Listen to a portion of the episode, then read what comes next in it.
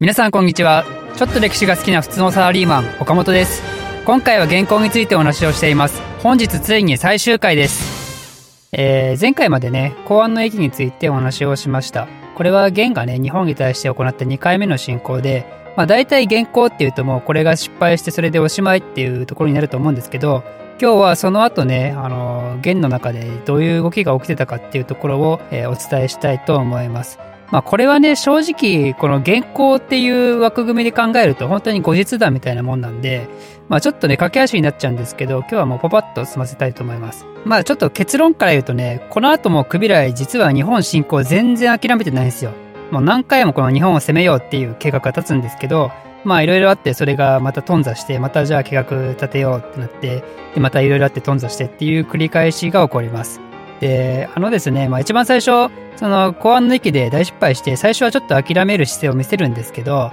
でもその数ヶ月後にはね、やっぱ攻めたいってなるんですよ。この後半の駅で失敗して結局その次の年にはやっぱり攻めるって言ってるんで、まあね、本当切り替えが早いっていうか、まあ、クビライもクビライでなんかすごいですよね。ポジティブですよね。まあ、それだけね、やっぱり日本をこう攻めたい、日本に黄金があってきっと、それをすごい欲しいっていう気持ちが強かったんでしょうね。で、驚くことに、この3回目の進行の準備をしようってなった時にですね、実はあの、高麗の方から、いや、そういうことだったら俺もやるぜっていう風にね、サポートしますよっていうように言ってくるんですよ。なんかもう、この、この高麗の考え方もね、もうなんか典型的なダメなギャンブラーの発想ですよね。なんかもうここまで投資して、ですごいボロボロにやられちゃったけども、こうなったら取り返すしかないからとことん行くとこまで行きますぜみたいな、そういう感じだったんで、まあなんかコーラもちょっとネジぶっ飛んでんなっていう感じがしますよね、これ見るとね。ということで、あの、また船を作り始めるんですよ。まあやっぱね、前回台風でめちゃめちゃ船なくなっちゃったんで、まあ船がないと、あの、戦もできないと。ということで、船を作ろうってなるんですけど、でもそもそもね、もう前回の時点で相当木材使い果たしてて、もう大体ね、ハ山なんですよ、どこも。なんで、もう作れないと、これから。まあ作れる作れるけど、そんなに十分な量は作れないと。っていうことで、軍船じゃなくてね、もう商船もかっぱらっちゃうんですよ。商船をかっぱらってこれを軍用に使うと。で、それで、船をまあ何とか確保してね、戦闘訓練なんかもするんですよ、海上で。だからね、もうやる気満々なんですよね、彼らね。ただ、そんな時に何が起きたかっていうと、港南エリアでね、これを船を作るのにまたすごい負担が大きかったから、民衆がね、盗賊になっちゃうんですよ。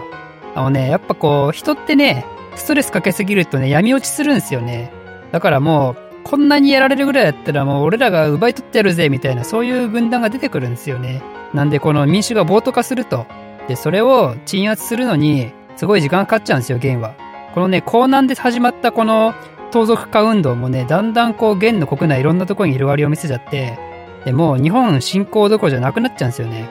ということで、一回この時にね、この日本攻める計画っていうのは白紙に戻るんですよ。ただ、これがまたね、うまいこと鎮圧された後、この日本侵攻の計画がね、また出てくるんですよ。ただ、その、ボートと化した民衆を鎮圧した後に、また問題が起こっちゃって、それ何かっていうと、このね、元、ちょっと前に南宋殺したでしょ。でね、この宋をね、復興しようっていう動きが出てくるんですよね。だから、その、江南の方でそういう反乱軍が出てくると。で、それプラス、あの、これは海外だったんですけど、ベトナムのね、チャンパ王国っていうのがあったんですけど、こことの対立がね、このタイミングで深まってくるんですよ。ということで、正直またこれで日本なんか攻めてる場合じゃないと。いうことで、またこの日本侵攻のね、計画は一回白紙になるんですよ。一回？二回目？二回白紙になるんですよね。ただね、この時に、あの、実は9回目の施設の準備っていうのをしてて、で、送ろうとしたんですけど、まあ、この施設はね、実は台風のせいで日本には到着しなかったんですよね。ただこの時もね、伝えようとしたメッセージは、もう一回日本に服属を促すような国書っていうのを出すつもりだったと。で、また一回この宋の復興のね、反乱軍とチャンパー国に集中した後に、これが落ち着いてきた後で、また計画を立てるんですよ。ただこれも、やっぱり結局中止なんですよね。まあ、チャンパ王国なんですけどね、この後もやっぱなんだかんだ対立深まるんですよね。それプラス、そのまたベトナムなんですけど、あの、陳朝大越国っていうところがあって、まあ、ここも合わせて対立が深まると。まあ、やっぱね、対外戦争がね、すごい厳しくなってきちゃって、もう海を隔ててあっちに行こうなんていう、そういう余裕がなくなってくるんですよね。で、あとやっぱね、あの、日本に攻めるのに対して、このかかる費用と、それに見合う効果っていうのがね、だから費用対効果がね、ちょっと少なすぎるんですよ、今んとこ。だからね、もう日本攻めるっていう風に言ってんだ正直もう、この時どんぐらいいたのかな？もうクビラン、ククビラン、クビランって誰だよクビランって誰？クビライと、まあ、多分、あの、少数のね、イケイケな側近がいたぐらいで、でもほとんどの人ってもう日本侵攻したいなんて思ってないんですよ。ということで、またここで日本中止、日本侵攻中止ってなった時ね、すごいみんな喜んだらしいんですよね。で、あと実はね、この時、日本の外交がね、なんか進化してたんですよ。こいつらね、あの、学んでるんですよ。日本、あの、外交とは何ぞやっていうの。あのね、チャンパ王国にね、実は日本から施設に、施設を送ってたらしくて、もう元と戦いなよっていう風に促したらしいんですよね。俺らでも戦って勝てたんだからさ、なんでお前服、そんな、服属してんのみたいな。なんでそんなおとなしく従ってんの？やれよみたいな。ということで、このチャンプ王国、それでね、おい、やろっかなってなるんですよ。で、それでゲームもね、その対応に追われたわけですから、この日本からしたらね、よくやったなと思いますよね。で、ちなみに、この時ぐらいの時にね、また10回目の施設を準備したんですよ、弦が。日本に対してね。なんかもう数打ち当たるみたいな。まあ結局全然当たってないんですけど、まあもうそんなやけになってんのかなって感じしますよね。ただね、この時、施設のね、施設の人たちが移動してる最中に、この施設団が船越えてた人にね、殺されるんですよ。この船越えてた人がね、もう日本怖くてちょっと行きたくないってなるんですよね。港湾の駅とかでね、きっともうすごい噂が広まってたんですよ。すごい野蛮な国だと。近づくだけで殺されると。ということでまた施設は失敗するんですけど、まあ、この後ね、さらにまたどんどん元に対して悪い状況っていうのは続いてきちゃって、何かっていうと、今度はね、あの、ナヤンカダーンの乱っていうね、大規模な内乱が起こるんですよ。まあこれどういうもんかっていうと、簡単に言うと親戚から起こされた内乱ですよね。まあ、こいつらってもともと、あの、チンギス・ハンのね、えー、っと、なんだ、チンギス・ハンの弟が、えー、始祖のところの、だからまあまあまあもうなんだ、あの、親戚です親戚。親戚、すごい、すごい飛ばしましたけど、あの、親戚が治めてたようなエリアの人たちからね、あの、攻められちゃったと。なんで、そうやって攻められたかというと、まあ、この結局ね、この日本を侵攻するにあにあたって、もうそいつらが治めてたようなエリアでもね、負担が大きくなっちゃって、で、その親戚のエリアへのね、こう、クビライの介入がすごい甚だしくなってきたと。で、それにこう、不満を持ったこの親戚一同がね、あの、内乱を起こすんですよ。で、これがね、また結構大規模な内乱で、もうめちゃめちゃになっちゃうんですよね、弦がね。だからもう本当に日本なんて言ってる場合じゃなくなったと。まあ、こうやって今まで説明してきたように、クビライの晩年っていうのは結構ね、国内のいざこざに悩まされることが多かったんですよね。国内のいざこざプラス、そのベトナムの方とかでもね。でもこれらってもう本当元をたどればこの日本侵攻なんですよね。その最初のね、民衆の盗賊化だって、その日本侵攻のための準備でしょ？で、チャンパ王国だって、まあこれはどんだけ影響あるかわかんないですけど、これも結局日本がね、あの、まくし立てたじゃないですか。やりな、やりなよって、やらなきゃ意味ないよっつって。ナヤンカダーンの乱だってね、まさにそうでしょ？これやってなかったらね、もうちょっと安定した暮らしをしてたのかもしれないですけど、まあこれがまたね、面白いとこですよね。結構原稿が与えた、あの日本じゃなくてね、元に対して原稿が与えた影響っていうのも、これは無視できないですよね。で、またあの施設の話に戻りますけど、実はね、この時にまた11回目の施設を送ってるんですよ。送ってるっていうか、今度はこの日本の商船がね、現に来た時に、その商船になんか手紙を渡したらしいんですよね。ただ、その残念ながら内容ってどういうものかはもう残ってないんで、わからないんですけど、で、さらにそれに合わせて、あの、同時期にね、あの、施設を日本に送るんですよね。だけど、あの、彼らはまた鎌倉に連行されると。まあ、この時はこうされてないみたいですけど、ただこの時も、えー、施設は服属を要求したと。で、このナヤンカラーの乱がね、えー、静まった後、またこのね、日本侵攻の計画をね、立てるんですよ、クビライは。あの、また高麗もやる気満々なふりをするんですけど、もう実際は高麗もね、もう木造かん、木材が完全になくなってて、もうハゲ山なんですよね。だから船なんか全く作れないんで、なんでそんな状況なのに俺もやるぜみたいなこと言ってなんかもうなんかボケてんのかって感じなんですけどね、高麗もね。なん、なんでこういうこと言ってたんだろうな。もうクビライが死ぬのがそろそろ分かってて、で、形だけでもいいふりしとくかみたいな、そんな感じだったのかもしれないですね。わかんないですけど。ということで、もうクビライね、この志半ばで死ぬんですよね。で、最後の最後までやっぱりこの日本侵攻の夢を諦めなかった、諦められなかったと。もうなんか、これ、元凶って全部、あれなのかな？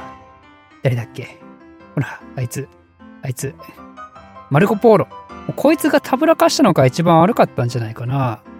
ここまでやっぱり固執するってなかなかないと思うんですよね。もしかしたらその日本がすごい恵まれた国っていうのに合わせて実は不老不死の飛躍があるとかなんかそういうオカルトじみた話もあったのかもしれないですね。いや、全然、これも完全に私の勝手な妄想ですけど、本当にそういうレベルの何かがあったのかもしれないですね。ということで、このクベライが死んで、元のね、二代目の皇帝がテムルって言ってたんですけど、この人にね、この日本侵攻の夢が引き継がれるかと思いきや、その側近が日本を攻めましょうっていう風に一回聞いたらしいんですけど、いやー、興味ないわーって言って終わったんですよね。で、それから先はもう日本侵攻っていう計画は一切立たなくなったと。ということでやっぱね、相当俗人的なんですよね。やっぱクビライのこの意志が相当強かったんでしょうね。で、この後も、その中国王朝から日本を攻めようっていう話はね、時々出るんですよ。明の時代なんかでも出たんですよね。ただその時も、いや、原稿で失敗してるから無理だよっていう風にね、なったんですよ。なんで、これがね、もう、あの、過去の判例みたいな、あの、裁判の判例みたいな感じになっちゃって、からもう、これのおかげである意味、日本は攻められることがなくなったと。だからね、まあ、現行で本当に勝ったことっていうのは日本にとっては相当意義のあることだと思いますよ。っていうか、この現行の時負けてたら、下手したらもう、ね、日本ってもう中国の一部だったかもしれないですからね。マジで。で、この後日談のさらに後日談みたいな感じですけど、一応ね、このテムルも施設を送ったんですよ。13回目のついに最後の施設ですね。で、この時は、この徳の高い構想がね、あの、送られるんですよ。で、日本もね、そんな人が来たもんで、この人ね、大事に扱うんですよね。で、日本でね、その施設、まあ、この時も一応服属を、服属を促すような内容だったらしいんですけど、まあ、その内容はどうでもいいと。お互い興味ないと、そんなのは。で、なんか大事なすげえ、徳の高い層が来たぞってことで、日本でも大事に扱われて、日本で仏教頑張るんですよ、この人は。で、もうこの日本にとっても、元にとっても平和な終わり方をするということで、この原稿はこれでついにおしまいってことですね。えー、10回にわたって説明してきましたこの原稿シリーズですけど、やっぱね、あのー、まあ学校でも習わないをテーマに、まあ途中からそういうテーマに書いたんですけど、こんな原稿について10回分もね、話することって普段なかなかないでしょ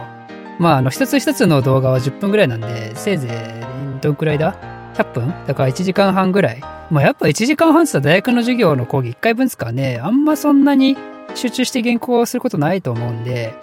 まあ、あの、私自身もね、すごいいい勉強になってよかったかなと思います。で、まあ皆さんもね、もし何か面白かったよとか、ここ違うよとか、そういう何でもいいんで、もしコメントあったらね、あの、ぜひ残していただけると嬉しいです。で、あと、最後に、あの、お願いなんですけど、まあ、最近ね、あの、おかげさまで YouTube の登録者なんかも増えてきてくれたりとか、あと、ポッドキャストも最近配信を始めて、そっちの方でもね、聞いていただいている方も結構いらっしゃるみたいなんで、もしよければですね、あの、お知り合いの方とかにね、このチャンネル紹介していただけるとすごく嬉しいです。やっぱり数字が上がってくるとモチベーションが上がるんで、まあ、あの、そうしていただけるとね、やっぱり助かりますんで、どうかぜひお願いいたします。ということで、長らく配信してきた原稿もこれでおしまいです。聞いていただいた皆様ありがとうございました。この番組を少しでも面白いためになると思っていただいた方は、いいねとチャンネル登録のほどよろしくお願いいたします。